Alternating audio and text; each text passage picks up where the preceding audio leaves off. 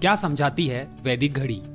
आज की दुनिया में हम सभी लोग घड़ी के सुइयों की नोक पर दौड़ते हैं। घड़ी बोलती है कि समय चलता ही रहता है, समय किसी के लिए नहीं रुकता।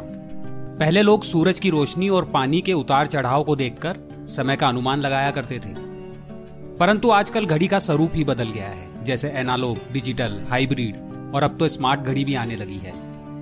हम समय देखते हैं अंकों के अनुसार। परंतु इनके अलावा भी हमारे पास एक और घड़ी है। वह है वैदिक घड़ी। तो ये जानते हैं कि वैदिक घड़ी में इन अंकों की जगह क्या लिखा हुआ रहता है। स्वागत है आपका कथा दर्शन में। आप सभी के अंतर्मन में बैठे हुए परमात्मा को मैं प्रणाम करता हूँ। और अगर अभी तक आपने हमारे चैनल को सब्सक्राइब नहीं करा है तो सबसे पहले आप हमारे चैनल को सब्सक्राइब करें। तो आइए जानना शुरू करते हैं कैसे देखा जाता है वैदिक घड़ी में समय। 12 बजे के स्थान पर आदित्य लिखा हुआ है। जिसका अर्थ है सूर्य बारह प्रकार के होते हैं। अंशुमान अर्यमन इंद्र, त्वष्टा, धातु, परजैन, पूसा, भंग, मित्र, वरुण, विश्वासन और विष्णु। एक बजे के स्थान पर ब्रह्म लिखा हुआ है। इसका अर्थ है ब्रह्मा एक ही प्रकार का होता है। एको ब्रह्मा द्वितीय नास्ती दो बजे के स्थान पर अशीनो लिखा हुआ है, जिसका तात्पर्य है अश्विन कुमार दो हैं। तीन बजे के स्थान पर त्रिगुणा लिखा हुआ है, जिसका तात्पर्य है कि गुण तीन प्रकार के होते हैं, सतोगुण, रजोगुण और तमोगुण। चार बजे के स्थान पर चतुर्वेदा लिखा हुआ है, जिसका तात्पर्य है कि वेद चार प्रकार के होते हैं, ऋग्वेद, यजुर्वेद, सामवेद और अर्थवेद।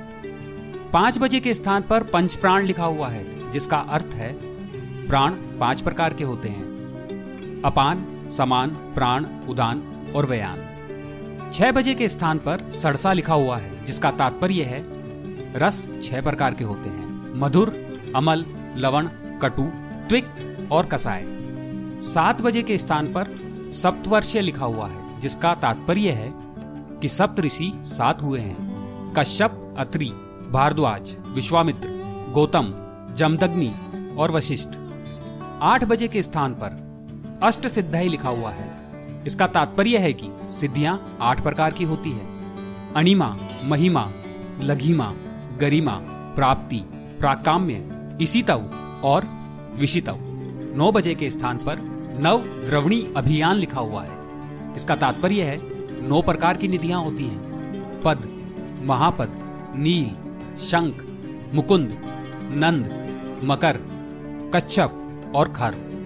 दस बजे के स्थान पर दशाधीश लिखा हुआ है, जिसका तात्पर्य है, दिशाएँ दस होती हैं, पूरब, पश्चिम, उत्तर, दक्षिण।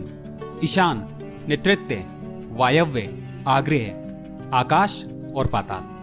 ग्यारह बजे के स्थान पर रुद्रा लिखा हुआ है। इसका तात्पर्य है कि रुद्र ग्यारह प्रकार के हुए हैं। कपाली, पिंगल, भीम, विरूपाक्ष, विलोहित, सास्ता, अजपाद अहिबुर्दे शंभु, चंड और भव।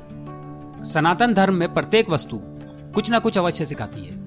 समय तो अपने हिसाब से चलता रहता है। हम लोग कभी खुश रहते हैं तो ऐसा लगता है कि समय जल्दी बीत रहा है, लेकिन जब दुखी रहते हैं तो हमें ऐसा लगता है कि जैसे समय नहीं बीत रहा है। अगर आपको ये कहानी अच्छी लगी तो आप इसे लाइक कीजिए, अपने दोस्तों और परिवार के साथ शेयर कीजिए, कमेंट करके हमें बताइए। और हाँ सबसे अंतिम और ज़रूरी बात, हमारे चैनल को अभी सब्सक्राइब करें। ऐसे रोचक प्रसंग आपको आगे भी सुनने को मिलते रहेंगे।